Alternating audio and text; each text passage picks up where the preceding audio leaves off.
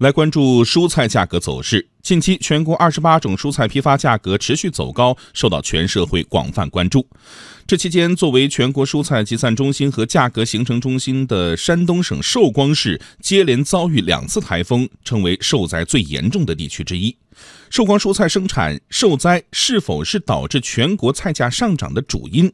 后期蔬菜价格是否还会持续上涨？带着这些疑问，央广经济之声记者蒋勇昨晚对农业农村部市场与信息化司运行调控处处长赵卓进行了专访，请听报道。据农业农村部监测，八月份以来，全国二十八种蔬菜批发均价逐周走高，八月第四周为每公斤四点一九元，比八月第一周上涨百分之十一点七。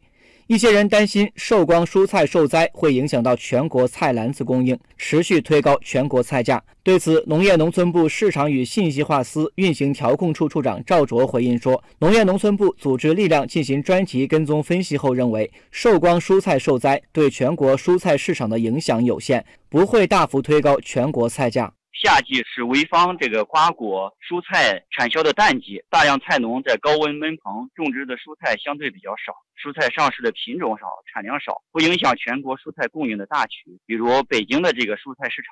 七到九月份，主要是由气温较低的河北、内蒙、辽宁等地供应。山东供应的蔬菜呢，以葱姜蒜为主。潍坊蔬菜占北京市场的供应总量大概百分之六。潍坊蔬菜受灾，对北京的这个蔬菜价格影响不大。目前北京蔬菜市场供应比较平稳。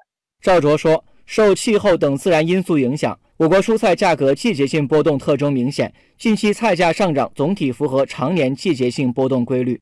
暑期呢，随着全国进入大范围高温多雨天气，菜价将止跌回升。九十月份将有所回落。